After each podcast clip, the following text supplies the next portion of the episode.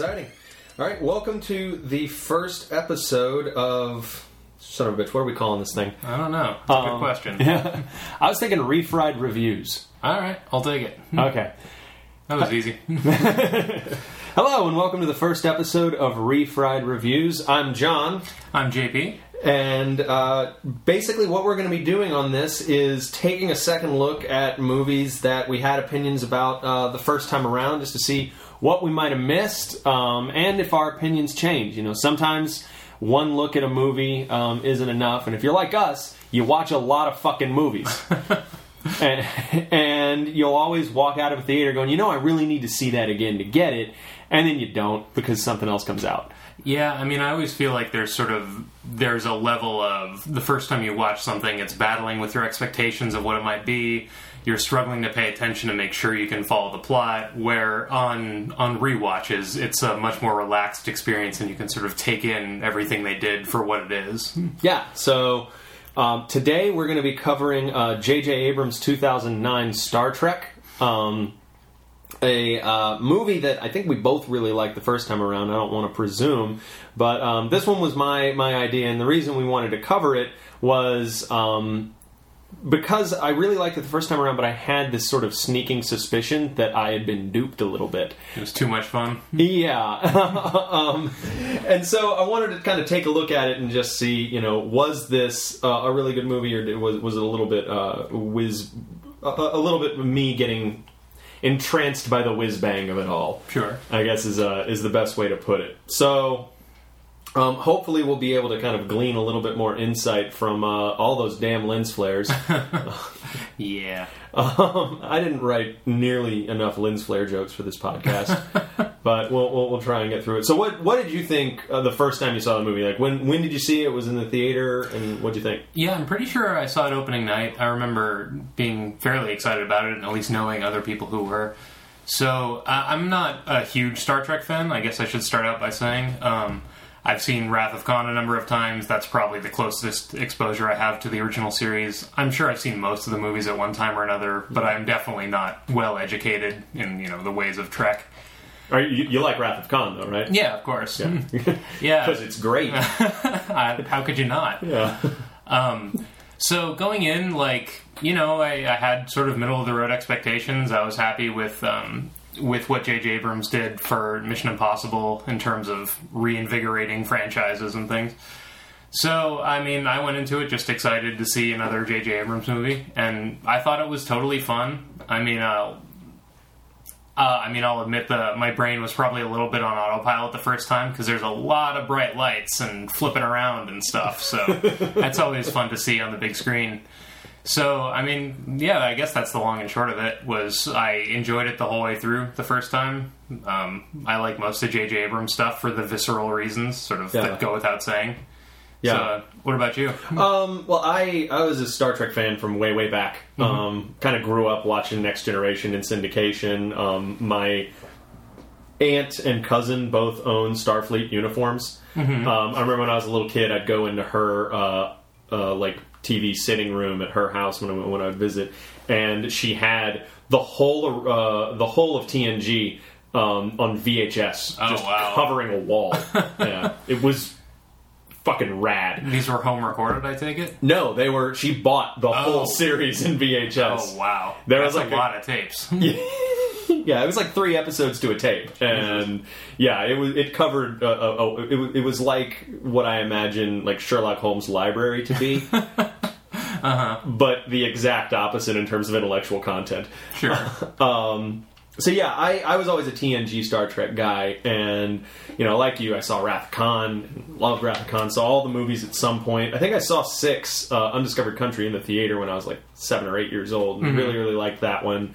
I haven't seen too much of the original series, mm-hmm. which seems like is what J J. Trek is kind of primarily drawing from. Right. Like, he wants to acknowledge the existence of the original series, and he wants to draw from Wrath of Khan, because he put the Kobayashi Maru in the movie. Mm-hmm. But other than that, he's mainly like, let's let's get into like the sixties Trek. Right, um, right. And I've only seen like three or four episodes of that. Mm-hmm. Um, but I've got a decent idea of kind of what, what they were doing. So when I when I sat down and saw uh, saw J J Trek, um, which is what I'm going to call it, sure, uh, um, in the theater, I fucking loved it. Uh-huh. I was like, oh my god, this feels as big as I always wanted Star Trek to feel, because, like, you know, Next Generation always felt like it was kind of straining against its budget. Like, sure. you have those exterior shots of spaceship battles, but they never, like, you just kind of have, the Enterprise would be parked in space, and then, like, a Romulan warbird or whatever the hell would be kind of parked in space, and they'd shoot special effects at each other for a little bit. Right. And then one of them would have an explosion superimposed over it. Uh-huh. And that's just how those would go. Like, you never saw, like, dudes sucked into space. Mm-hmm. Um... like you did in this one, and it, it felt big and it felt cool, and at the end I was like, oh my god, like, they totally got it right. That felt like Star Trek. And then I thought about it more, probably starting about six months ago, mm-hmm. whenever they started talking about the new Star Trek, and I was like, you know, did I really, was that good? And the more I thought about it, the more I was like, I think that might have been bad. You got hoodwinked? Yeah, I think I might have been had. um, and, you know, I, I know uh, Orci and Kurtzman, the guys who wrote Transformers, wrote this, and uh, we're going to talk a lot about that. Yeah. um, but, yeah, I, I think I might have gotten duped, so that's that's why I wanted to kind of kind of rewatch it. But I loved it the first time around. And like you said, it's just shit's happening so fast. Right. That, you know, you, you, you, you always, you, you never really have time to stop and consider anything that's going on. Mm-hmm. It's, very, it's kind of the Robert Rodriguez school of filmmaking. Just throw shit at him. Yeah. Um, and Abrams is good at that. Like, he just, he knows how to, how to pace it out in such a way that it's always moving, but it's not overly exhausting. Like, yeah. he, he's sort of very good at plotting it out that way. Yeah, I, I remember Mission Impossible three kind of impressing me that way, too. Mm-hmm. Which, I don't think it's a coincidence that I remember really liking Mission Impossible three in the theater, but I couldn't really tell you a whole lot about what happened in it. Right. um, I remember that uh, Tom Cruise was at a party at the uh-huh. beginning, and Lawrence Fishburne shows up. And I think there's a scene on a bridge that's very cool, and yeah. Philip Seymour Hoffman is evil. Yes. And at one point, someone gets out of a Lamborghini into a sewer. Well, I, I think also... Did I describe anything that just that happened in the movie? I think all now? of those things were in the movie. But yeah. I, I feel like also part of the reason that Mission Impossible three sort of blends in with a lot of things around it is just because at the time, it was a long Alias episode. Mm. Which is how most people identified it as. I mean, the movie started out with him bloody tied to a chair and then jumping backwards in time to tell how it got there. Like, it was oh, just yeah. transparently, which was great. Did you watch Alias? Uh, I did, yeah. Oh, okay. Is it good? Uh, it's worth watching. Yeah. I mean, the it it loses a little bit just because, kind of like twenty-four in a way, they were filming very cinematically and yeah. action movie-like at a time when shows weren't doing that. Yeah, like, yeah. Even the fact that it was in widescreen was sort of a big deal at the time, and it was composed like an action movie. Yeah, yeah. And uh, and as mentioned, like it, it's sort of like Mission Impossible three a lot of the time. It's just sort of taut spy stories. Okay, I like taut spy stories. Yeah. And I, I like watching T V evolve that way. I mean, to, to go back to Trek, my, my favorite Star Trek is Deep Space Nine. Mm-hmm. Um, and I love Deep Space Nine, first of all, because it's awesome. Um, secondly, because it's the only one of the Star Trek series that really has the audacity to question whether or not the Federation is a good idea. Uh-huh. Like, in the third and fourth season, there's a whole subplot. Spoiler alert, by the way, for, for Deep Space Nine, um, if you haven't watched. And if you haven't, go fucking watch Deep Space Nine. It's really good. um... There's a whole plot line that revolves around one guy just saying, like, maybe we don't all want to be part of your shiny, happy Federation. Maybe we work for the Empire and don't know it? Yeah, like, maybe we work for the Empire. Like, granted, like, everybody seems to enjoy a pretty good standard of living in the Federation, but, mm-hmm. like, it sort of examines how the Federation reacts to people who don't want to be part of it. Mm-hmm. And how, like, the Federation kind of finds that idea inconceivable. Is it, like, thought crime kind of stuff in Star Trek? It's not it... quite so insidious. Uh-huh. It's just, like, like there's... Uh, the, the, the plot is basically that there's this group of people called the Maquis. And they live in this uh, area of space that's a border between the Federation space and the Cardassian Empire. Okay. And there was a border dispute between the Federation and the Cardassians, and, uh, like, the Federation had to give a world back to the Cardassians. And it was the world the Maquis lived on. Mm-hmm. And they were like, fuck you, we don't want to be part of them. Right, so we're right. going to become terrorists, basically. um, and so the they, they kind of go back and forth, and they, it, it ends up being this debate about the very premise of the Federation, which is kind of expansionist when you think about it. Like, mm-hmm. that's sort of the idea behind it, is we're eventually going to bring everybody under the umbrella of our big democratic government, and no one's going to fight anymore, and it's going to be grand. Yeah, I guess space colonizing doesn't have quite the negative ring that colonialism does in the world today. Yeah, yeah. Um, and so the, the, it's sort of, it's not that the Federation is wringing their hands going, we're going to take over everything. It's mm-hmm. just that they, they seem to just take for granted that their form of civilization is better. Right. I see. And they're like, why wouldn't you want to be a part of this? It's great over here. Huh. And they're not really, that, that idea implies a sort of disrespect for anybody who wants to maintain, you know, kind of autonomy in the face of that. Mm-hmm. And that's an intriguing idea. That was a really, really heady tangent into the subplot of Deep Space Nine. I'm sorry. Yeah, um, fair enough. We might want to cut that. Um, but uh, it, it, it's another reason I really like Deep Space Nine is sure. that it's it's questioning these these ideas that are at the heart of it because. You know, original series Trek and Next Generation Trek is all about, like, okay, we're the Enterprise, and we're going to go shine the light of civilization on this little dark, sad world. Mm-hmm. And everybody seems pretty stoked to be part of the Federation whenever Picard or Kirk get there. Uh-huh. They're like, fuck yeah, Federation, you got replicators? Hell yeah! Yeah, yeah. Um, so that's cool. Um, the other thing I like about it, which, I'm sorry this is so long-winded, is that it is sort of an early example of serialized T V. Oh, okay. Um, you know, they they kind of... It's very episodic in the first three seasons, and then in season four, they start telling these stories that aren't serialized the way, like, Lost is, where, like, a Lost episode would end on a cliffhanger. A Deep Space Nine episode wouldn't end on a cliffhanger, but they would, like, pick up story X and sort of advance it a discrete amount of plot, mm-hmm. and then kind of reach a stopping point with it, and at the end, like, all the main characters would kind of have that scene where they sit around and they're like, okay, well, we... X Y Z happened, I guess this means such and such for the status quo moving forward, mm-hmm. and then they'd all stare pensively out of a window at space. And credits. So at, like, season three or four, they decided people aren't really dropping in for an episode here or there, we might as well tie them into a, a more overarching storyline? Yeah, kinda? Yeah. I see. Um, and it's it's fascinating to me. Um, huh. And I don't think it's a coincidence that Ron Moore was, like, uh, a co-E P on the show. Right, right. Um, so you can see... If you like Battlestar Galactica, you should see. I didn't mean to make this a commercial for Deep Space Nine. Um, Doesn't bother me. Yeah. Anyway, um, so yeah, back, back to J J. Abrams and the way he directs. I actually think that this movie's really well directed. It's one of the things I really like about it mm-hmm. is I don't have much of a problem with how it's directed. I have a host of problems with the script um, uh-huh. that I think once I once the J J spell wore off this time watching it, I kind of saw them. Now, for for, for our dear listeners, um, we're about to go into the plot of the movie in some detail. We aren't going to talk about the ending just yet. So if you know if you know you uh, if you want to stay completely virgin, you might want to um, drop out at this point. But if you want to stay completely virgin, I don't know why you're listening to a podcast about people watching movies for the second time. Um, um, um, so I, uh, I, I, like I said, I, I, I think there are a lot of problems with the script that J J. Abrams was able to kind of just sort of gloss over. Mm-hmm. Um, I don't know. What do you think of the just the way he directed it um, and that, that whole widescreen thing?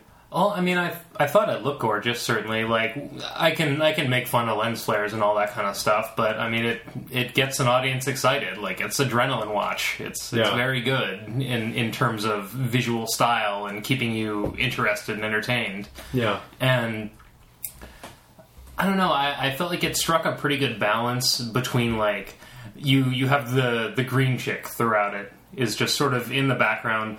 And I felt like they found a pretty good middle ground where every so often they'll throw in something just to remind you that, hey, it's, we're in kind of a crazy world and check yeah. out what's going on.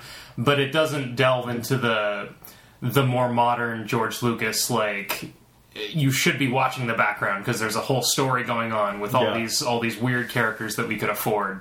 I thought Star Trek was pretty good at staying on point with occasional deviations and to check out the fun, crazy universe yeah. we're in. It's not it's not pulling a George Lucas and doing with aliens what, like, the airplane movies do with jokes.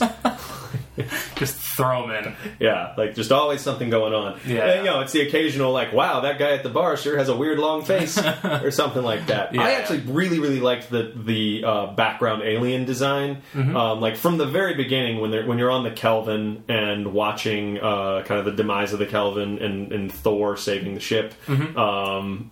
It, and all that fun stuff. Chris Hemsworth is the name of the actor. I'm going to call him Thor because um, he's Thor. Sure. Um, Really, really like that sequence. Um, so, so basically, uh, the sequence is that the Kelvin is out in space investigating some anomaly, and they uh, see Nero's ship, uh, the ship from the future that's all spiky and crazy and weird, um, coming out of this thing, and they're like, "What's that?" And it, uh, it starts firing on them, and a space battle ensues. Long story short, Kelvin loses a space battle, pretty fucking bad. Yeah. And uh, eventually, their their captain goes over to uh, to Nero's ship, meets him. He gets stabbed.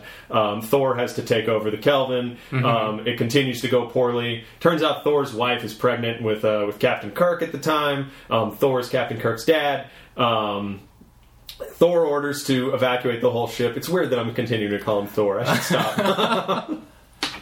Well, I mean, he's not in it for a whole lot longer. Spoilers. So I don't think it's going to cause many problems. Fair enough. Um, so yeah, they uh, they evacuate the ship. Uh, Thor has to uh, manually um, crash the ship. Which first little issue I had: how can you break the autopilot on a starship? It's a piece of software. Right. Like, if the computers are still computing, you've probably still got access to your autopilot. That that hard drive, you know, flipped out into space through a, an open hole or something. There was a lot of decompression. Yeah. I mean, that, that whole opening sequence, like, I, I think Abrams is, is good at that. It's almost like his Bond intro. Mm-hmm. Like, this tiny little arc where... I mean, I, I think we've probably both seen in music videos and short films, like, you can get away with... sort of emotional beats much better if you're telling a tiny arc in five minutes where someone dies at the end. Yeah, like, like the and you beginning. have climactic music and yeah. like the beginning of Up. Like, right, right, exactly. Yeah.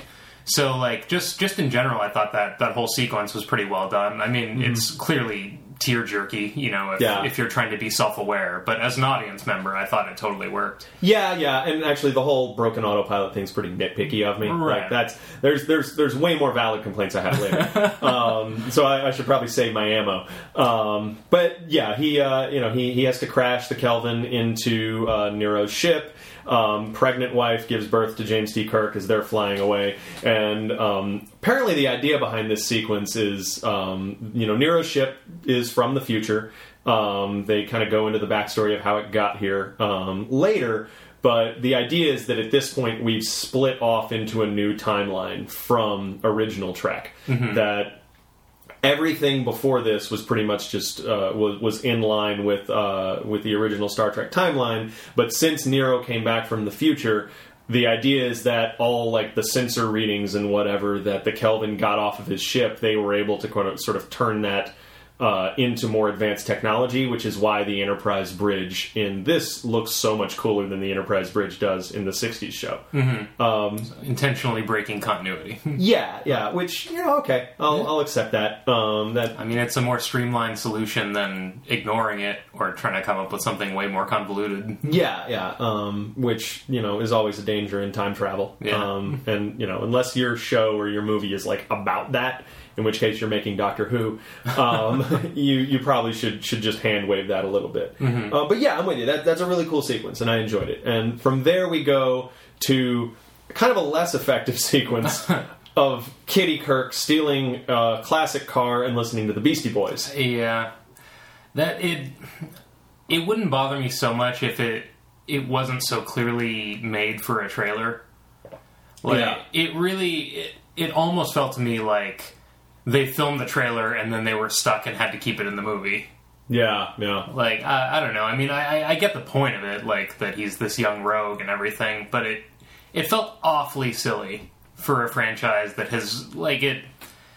Sure, there are always silly moments, but they, they try to tend closer to logical and scientific. Yeah. And... you know, a rebellious teen driving a car off a cliff and jumping out at the last possible second. Yeah. I don't really know why. yeah, I, I think there were... It didn't... That scene didn't really tell me anything about his character that I didn't learn in the next scene. Like, that's a good point. We could have just gone to that bar scene um, of him, you know, hitting on Uhura and everything. Like, we got that he was sort of a, a dead-end job kind of guy. Mm-hmm. You know what I really would have liked to see? You know, while we're just rewriting the movie, sure. is uh, let's watch him, like, work a shitty menial job and, like, right next to the Starfleet Academy folks. You know, let's watch oh, him serve them. Mm-hmm. You know, maybe he works at that bar. And we kind of see that he's listening in on their conversations and he knows all this stuff they're talking about because mm-hmm. he's kind of secret. He's got, got a little bit of like a Good Will Hunting goes to space thing. um, uh-huh.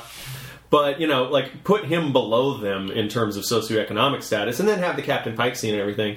That would be more interesting than, oh, look, he's got attitude and he was always born this way. Yeah, I was actually thinking that, um, you know, they, they have the moment with the, the stepdad, who you assume is abusive or whatever it is. They yeah. they make it sound like he has a tough childhood. Yeah. That might have been better served by a rough childhood scene. Like, even yeah. if it's just him, like, I don't know, if he's talking about his dad and the stepdad is telling him to shut the hell up or something. Like, I yeah. don't know. Just any any sort of childhood drama above, he stole a car and he's clearly like a serious problem child. So yeah. then when you have the stepdad angry, it doesn't come off as a bad childhood. It's yeah, like it just seems like, kid. It just seems like he's, you know, justifiably um, being punished. Like. Yeah, like, you obviously should face the consequences of this horrible thing you did. Yes. Like, it's, you just destroyed, I guess at this point in the continuity, a two hundred year old car, which somehow still runs. Purrs like a kitten. Yeah.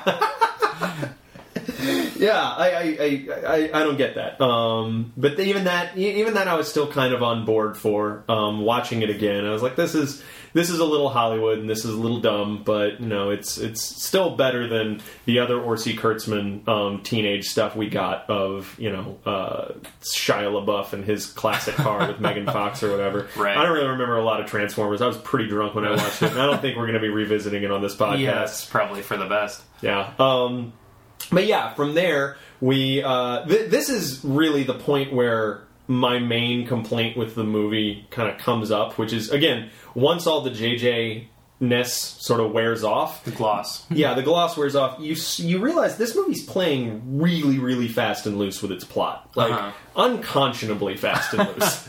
um, and this is kind of the first big example of that, of of Orci and Kurtzman just going, you know what, we just need to get Kirk somewhere, and we're just going to show that. Like, we get this bar scene, he hits on Uhura, um, all the Starfleet cadets beat him up, and then Captain Pike, um, who's sort of a father figure, comes up to him and says, like, I know who you are, your dad is a hero, um, I dare you to do better, you could probably, you know, have your own starship, you should join Starfleet Academy. Mm-hmm.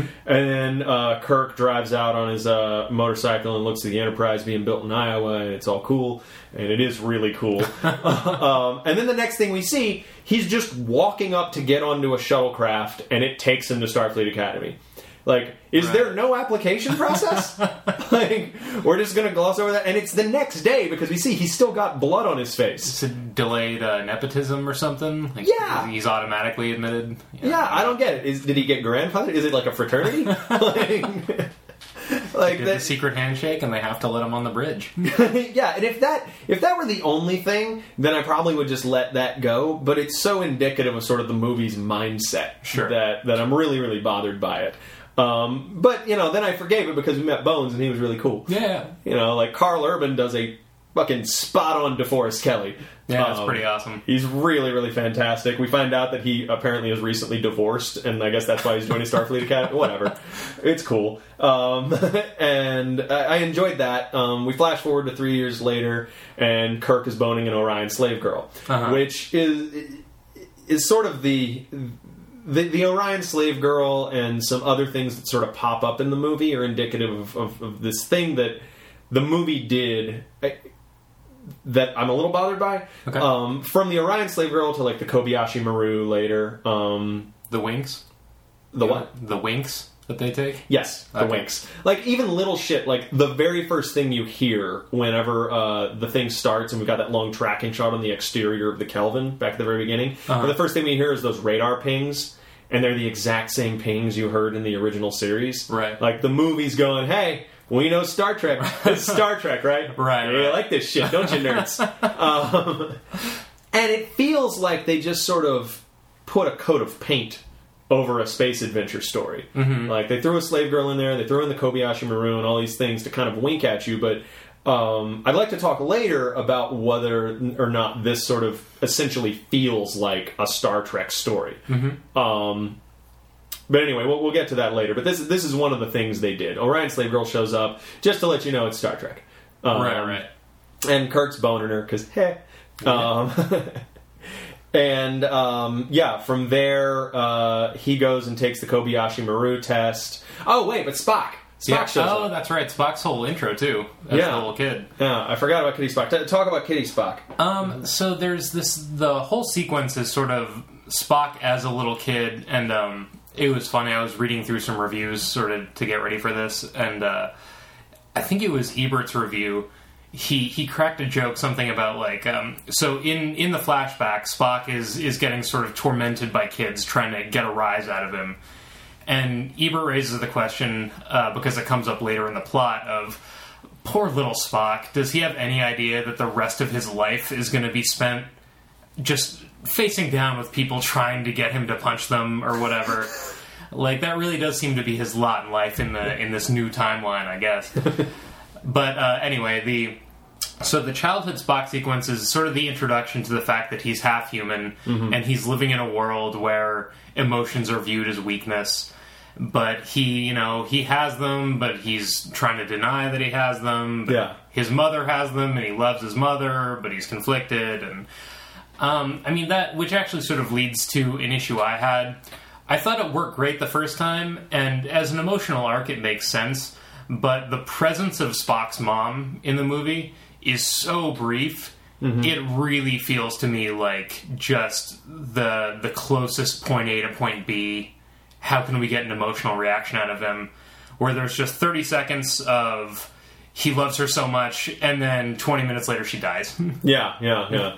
It's it's it's a pretty bare bones little arc. Yeah, it just it feels more transparent when those are the only points that you see her. She couldn't at least die doing a thing. Yeah, exactly. Anything. Yeah, and there's there's no indication of of where she is in his life right now. Does he still even talk to her? Is she still important? Like, it really is just strong emotional connection, and that's how we got through childhood.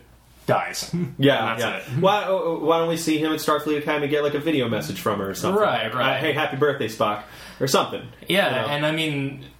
I mean, I, I guess it's just the sort of thing where where there's a big emotional arc with, with music that I don't necessarily feel as strong as the film reaction wants me to have. Yeah. Uh, that, that sort of annoys me. When yeah. there's there's big climactic music for something that I don't feel. I feel yeah. like that that's sort of... Because, that's something that takes me out of a movie immediately. Yeah, because on top of not getting it, you also feel patronized. Yeah, exactly. yeah, I, I, I'm with you there. I, I, I would have liked to see a little bit more of that. I'm also... Um, while we're being nitpicky dicks about it... Sure. Um, I'm also fascinated that... In addition to speaking English during his little examination, because basically the, the, the other people, the other kids are tormenting uh, Baby Spock whenever he's sitting inside of a bowl um, that's projecting, like, science at him, basically, right. and he's answering a whole bunch of questions. To, it seems to be some sort of test. Uh-huh. Um, and I'll, I'll accept a little hand-waving of them not speaking Vulcan and speaking English. That's fine. Mm-hmm. Um, you know, we did it with the sub-commander in Hunt for Red October. We didn't feel the need to zoom, zoom in on his mouth or anything like that. Um, but the fact that, like, all the science is projected in English... Like, everything on those bowls, like, it, it, you know, the little diagrams of molecules and everything, like, they're clearly just, like, modern scientific diagrams of, you know, whatever molecule or whatever, and all the equations are written in uh, in English, basically. Sure. Like, you couldn't give me a little Vulcan on there? You couldn't do something? Guys? Yeah, um, that's true. that that would have been kind of cool. Uh, but, you know, it's it's not... Again, it's in and of itself not a big deal, but it's just indicative of the laziness. Which brings up a point where uh, perhaps this has to do with your, your issue of... The what they chose to be the, the little messages to Trek fans yeah. was I I consider myself a very casual Star Trek fan. Like, I like it, but I'm I'm I don't go out of my way to watch it. Yeah, and I feel like I caught most of the stuff they put in there, mm-hmm. meaning that it was the lightest kind of fan service, where it's like people have probably heard of the Kobayashi Maru, so we'll yeah. throw the name in there, as opposed to if it was in Vulcan, that would be an interesting sort of wink. Yeah, to to people who really care, where this felt like it's almost the uh, like the lowest common denominator version of of throwing in a hidden message. Yeah, yeah, definitely. Like, uh, oh look, we put a green bitch in it. Oh, right. You know? Like, okay. Um, I mean, I'm glad to see a green bitch show up. That's fun. Yeah, but yeah. Um, but it it, it, it would have been nice to have them kind of get at the heart of what a Star Trek story kind of is, mm-hmm. um, in a way that they, they definitely didn't. Um, but yeah, anyway, Baby Spock. Uh, yeah, I mean, I, I thought, my mom issues aside, I thought it worked fairly well in terms of, for people who aren't familiar, here's Vulcan's deal, here's Spock's deal in particular, yeah. and this is, you know, he's driven for these reasons and yeah. so on. And I like that we went back to a younger, more conflicted Spock. Like, in the original series, um, you would see Spock kind of have these flare-ups of emotion, and we got the feeling that he was, you know, kind of an older guy, and he had his emotions under control, mm-hmm. um, but he still would kind of get, you know, you know, really happy or really sad sometimes. Right. In the movies, Spock was just placid all the time. Like, he, he really functionally didn't seem very different from any other Vulcan. Mm-hmm. Um, if if he was different, it was because he had been hanging out with Captain Kirk for a long time right. and was sort of influenced by, by their friendship. Um, so, yeah, I like going back to a more... A, a, a Spock who's kind of struggling a little bit more. I think that makes him a more interesting character. And I think Zachary Quinto does a really good job. Yeah. Um, and I like the way they introduce that stuff. That's one thing I think they got, by and large, right, is the characters and the way they act. Mm-hmm. Um, you know, Kirk pretty much acts like Kirk. Spock acts like Spock. Bones acts like Bones. Mm-hmm. Um, and everybody else sort of has, has a character to them. Um... But yeah, the, the I, I like the way he, he rejects the Science Academy's invitation just because that one guy was a little bit patronizing towards him, right? And, and, right. and decided to go off and join Starfleet. That that was kind of cool, and it showed that um, while he's underplaying it, he does have a little bit of a rebellious streak to him. Mm-hmm. I like that. Um, and then the next time we see Spock, he shows up, and it turns out he's the the guy administering the Kobayashi Maru test, mm-hmm. um, which. Real quick, the basic idea of the test is you're in a simulation, you're the captain of a ship, and you're going out to rescue some freighter that got attacked by Klingons. You show up, you can't beat the Klingons, they blow the hell out of you. The idea is that you, as a captain, you have to be able to accept certain death, mm-hmm. and accept that you can't win, and, you know, it's it's trying to see how you act under that kind of pressure. Um, and so Kirk does what Kirk does, he reprograms the test so he can win. Um... Which, you know, I get why we're seeing that, because uh, in, in Star Trek two, we saw the Kobayashi Maru and heard these stories of how young Kirk had beaten it. And so now we get to see young Kirk beat the test and, and, and be really smug about it as he does so. yeah. um, which I, I do buy that, I you know, given... Given the way Kirk acts in the original series and in the movies, like, I kind of buy that he'd be a little bit of a bro when he was younger. Yeah, I mean, the... I feel like uh, they did a pretty good job at...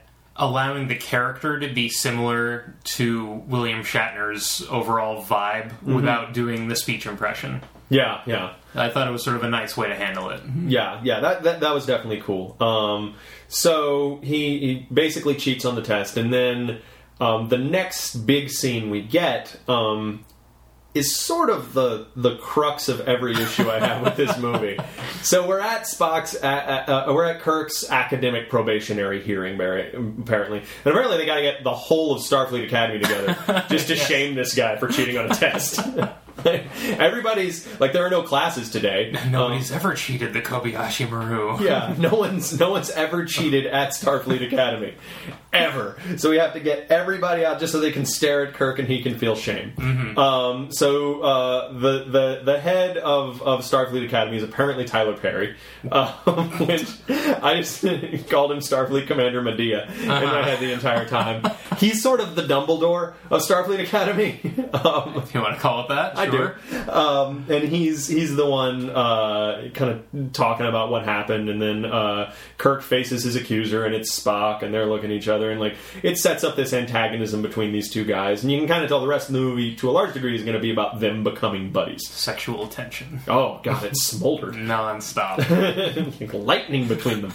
um, and then uh, they get a message that something bad is happening um, on the planet Vulcan. Mm-hmm. Um, and that's th- then there's one sentence that you pointed out to me. Yeah. That is everything wrong with this movie. What's that sentence? Uh, I mean, I won't remember it verbatim, but it's basically everyone important's gone. You students, you're gonna have to do it.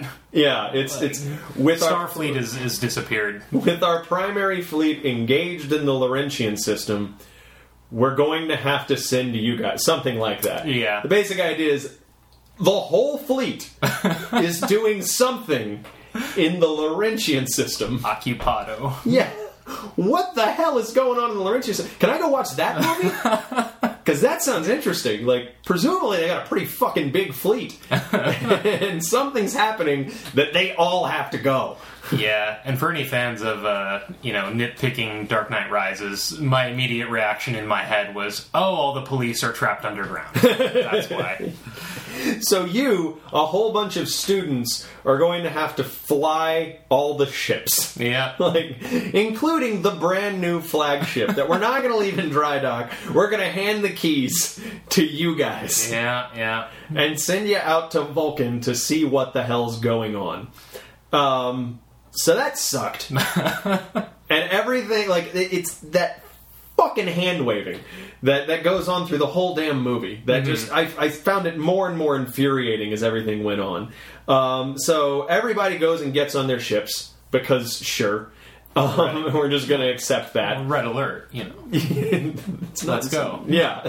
And um, Kirk can't get on the ship, but without going into it too much, Bones sneaks him on the ship by injecting him with some stuff. And uh, and it's very wacky, um, but eventually he uh, he gets onto the Enterprise, and the Enterprise is way cool looking. Yeah, it's it's it's mainly piloted through lens flare technology um, on the bridge. Like seriously, this was the first time watching it, and I felt like I really had a good idea of what the bridge looked like. Because uh-huh. every time I tried to look at something in the theater when I first saw it, like just something would get in my eye.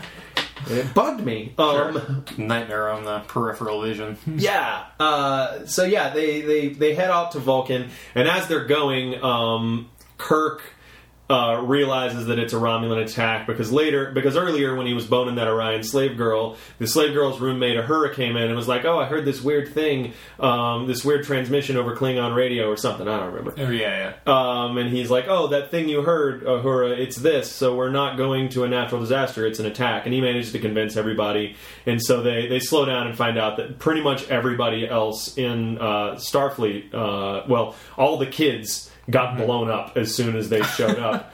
Which, yeah, it's that, worth noting yeah. that at the very end of the movie, after when they're commending Kirk for a job well done, everybody from Starfleet Academy's there. And all the second string students were in their seats. Yeah.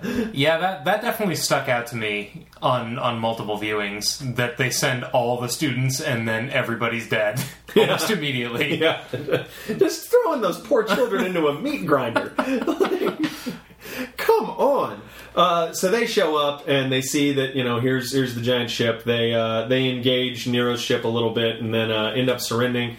Captain Pike, who's been commanding the Enterprise, goes over there, leaves Spock in charge. Mm-hmm. Um, and I, I think I, I like that they were trying what they were trying to do here with showing like, no, this isn't the natural order of things. Like Spock's not supposed to be the captain. Kirk's supposed to be the captain mm-hmm. um, because you need that guy running the ship who's willing to just sort of jump in because. Sometimes it's more important to make a decision than it is what decision you make.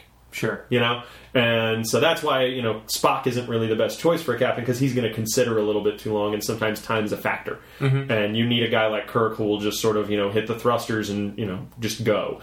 Um, and it was sort of a nice way to, to tackle the the question of, you know, if you have no prior knowledge of Star Trek... It was yeah. like, well, why is the really smart one second in command and, like, the kind of hothead guy in command? Yeah, like, yeah. It was sort of a nice way to spell out exactly how that happened. yeah, yeah. That was cool. Um, so so Captain Pike goes over to the, the crazy Romulan ship that Nero runs, and he's, you know, immediately captured, because mm-hmm. that's what happens when you go over to the enemy's ship. Sure. Um, and meanwhile... Uh, Sulu, who's on the ship also, along with Chekhov and, and the whole gang. Yes. Um, he and uh, Kirk and a red shirt in another one of those winks yeah. um, are going to halo jump. a on... red jumpsuit, not yes. just any shirt.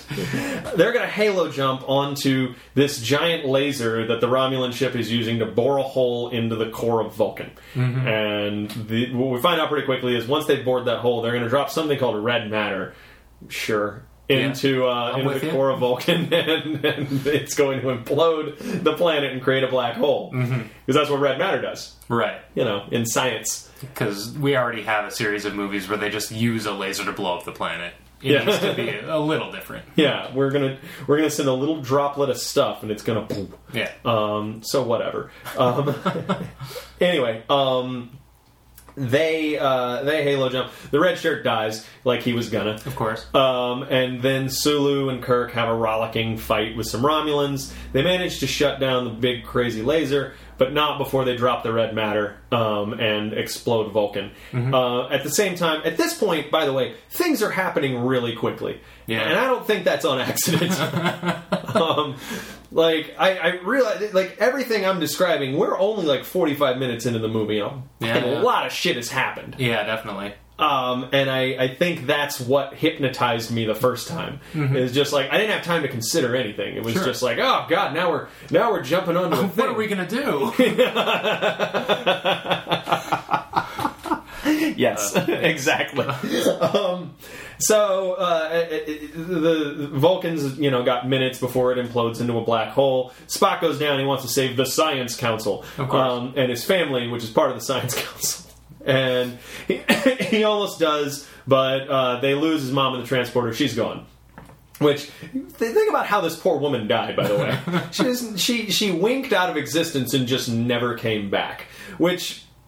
I want to believe that when you when you transport in the Star Trek universe, that means that there is a moment where you don't exist. And we could go into sort of the continuity of consciousness and all that nerdy shit, but sure. I'll, I'll, I won't bore you. But the bottom line is, like, she goes to sleep and she doesn't wake up. Right. Uh, I mean, is she transported to a random location, or... No, her atoms. Her atoms are scattered oh, across scattered. the gal- oh, okay. galaxy. Like she's right. she's gone. They don't. They they. So both... she's white noise to the universe. yes. Okay. Um, and that's the end of Winona Ryder in old age makeup. um, yeah, it, it, it, it's no good, and mm. that sort of you know defines Spock for, towards the end. And this is a this is a ballsy move that the movie makes. I like that they blew up Vulcan. Mm-hmm. Um, that, that's fun times. Um, and it, it does some interesting things with, you know, Spock and with Vulcans at large. Like, it's sort of... It's the biggest indicator we've had yet that this ain't your daddy's Trek. Right, right. I was going to say it's a nice little indicator of, of that, yes. Exactly. Yeah. Um, so you, we, we, we see that, and we all kind of regroup back on the ship, and Spock is now in command. And he decides that they're going to go over to the Laurentian system and rendezvous with the main fleet and then figure things out. Meanwhile, Kirk is all like, hey, dude, the Romulan ship is headed for Earth right now. We need to do something. Mm-hmm. And um, valid point. yeah, which, which like, time is a factor, which, again, is Kirk's whole deal. It's mm-hmm. like, we don't have time to consider things. Right. And that's why he's the captain. Um So they, they have words, and eventually um, Spock is like, wait, you're not even supposed to be here. And he shoots him out an airlock at a random planet. Yeah. And yeah, and, yeah, and, and you, you you take it from here, because I'm too angry at this uh, part. In a very captainly decision, he decides there's there's no closet we can lock him in. We can't drug him and put him to sleep. We're just going to need to abandon one of the students of Starfleet Academy. Because... We, let us not forget, these aren't even officers in the military. These are, like, students that were given the keys, as you said. Huh. And they're making these decisions of, man, he'll be fine. and the... the I think, sort of, I guess if we'll continue with the, the plot synopsis, yeah. uh, the as Kirk lands on the planet, within a few minutes, seemingly, he runs into uh, Spock Prime... Big surprise. Yeah. Is uh, Leonard Nimoy. Holy makes balls! An appearance. Yes. Yeah. Big deal. And I think my... Uh, I was telling John earlier, my biggest issue is that this... I'll, I'll go along with the vibe of a movie. Like, if the universe is set up in such a way that fate and kismet are a thing, yeah. then I can sort of go along with the idea. But this is a time travel movie where things seem to happen at random. Mm-hmm. Kirk's dad dies years and years earlier just because of some random fluke. Yeah. But then in the same movie, he's ejected from the ship, uh, Kirk is, and just lands at a random spot, and then a few minutes later runs into Spock, who is co- Spock Prime, who is yeah. coincidentally left on this planet. And then they run into Scotty shortly thereafter, where it just... If I'm not supposed to believe that this is a fate-driven universe, then just the story is completely dependent on a one in a billion shot happening twice in a row. Yeah, like, yeah. So, I mean, that's that's where...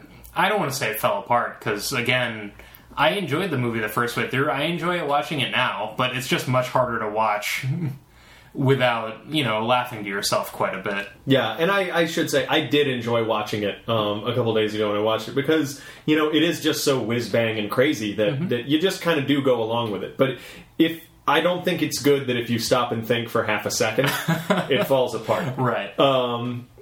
I mean, I'm willing to accept that, you know, maybe maybe uh, Quinto Spock decided that when he was going to abandon Kirk on this ice planet, he did, like, fire his escape pod in such a way that it was going to land near a Federation outpost. Sure. Like, okay. Like, the whole being near Scotty thing, that, that makes a kind of sense, because it's mm-hmm. pretty fucking dick to just shoot a guy onto Hoth and be like, good luck, buddy. I mean, just the fact that it's Scotty, it, it makes me feel like...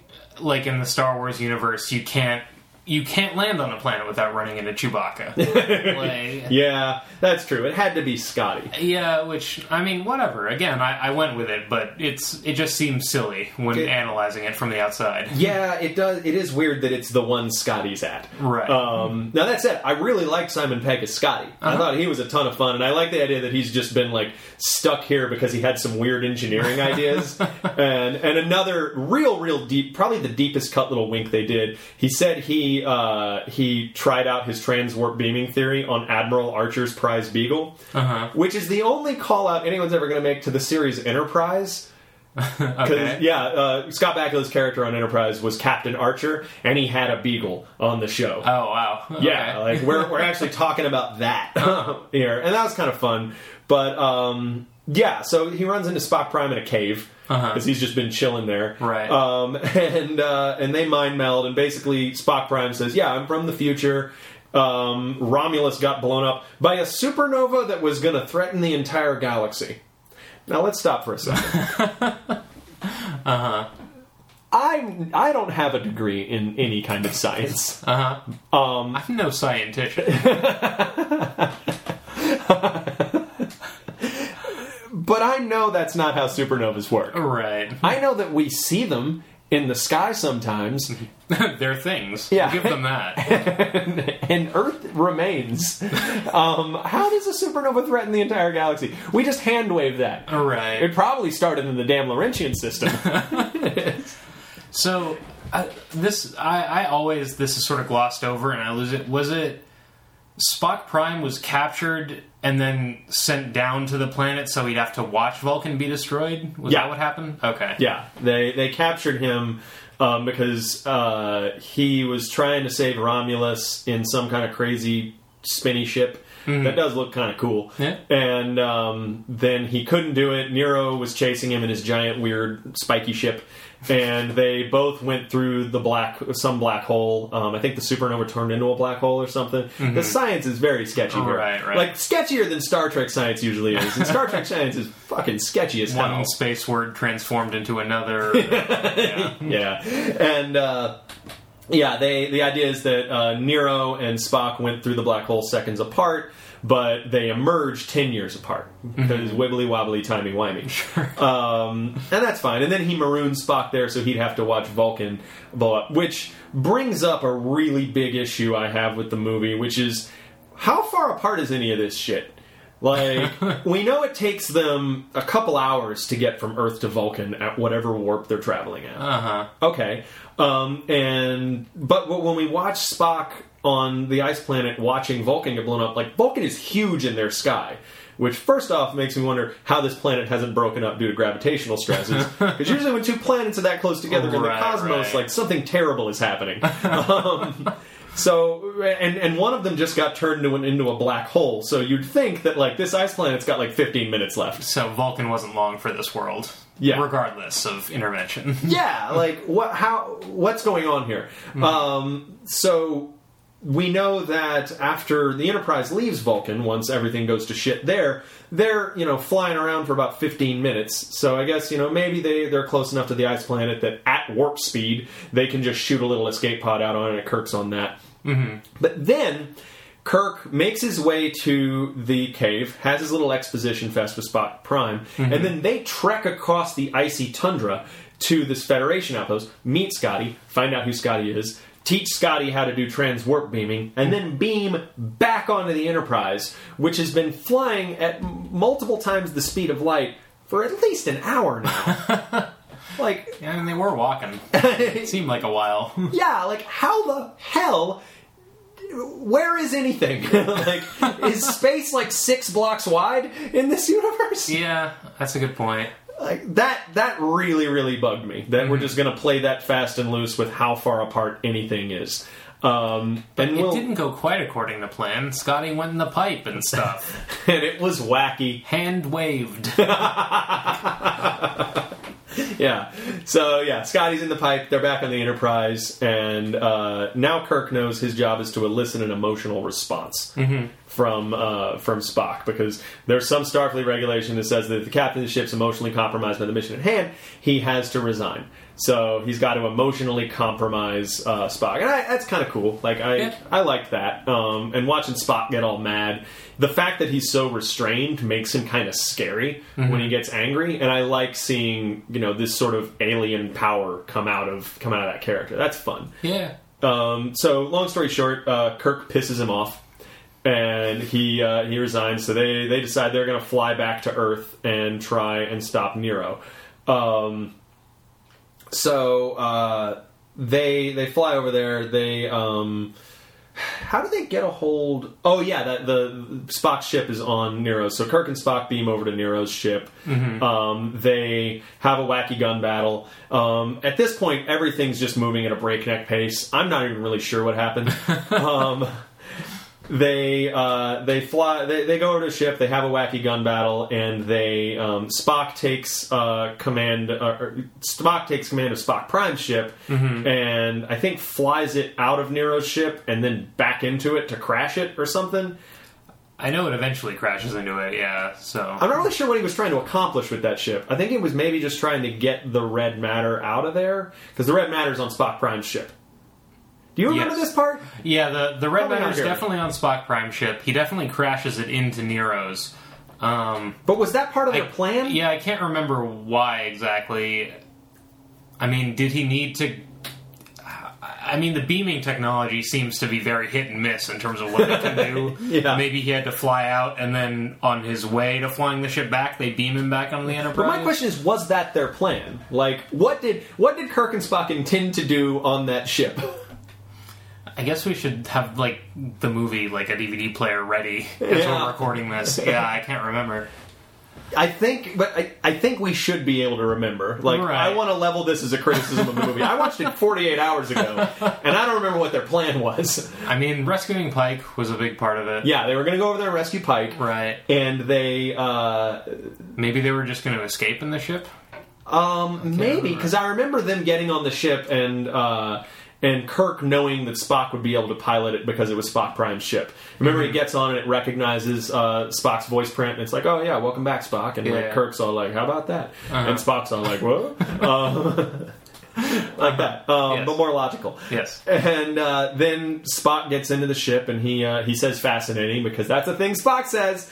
Um, and then he's flying it out of Nero's ship, and then just turns right the fuck around right. and crashes it, and manages to get beamed out at the same time.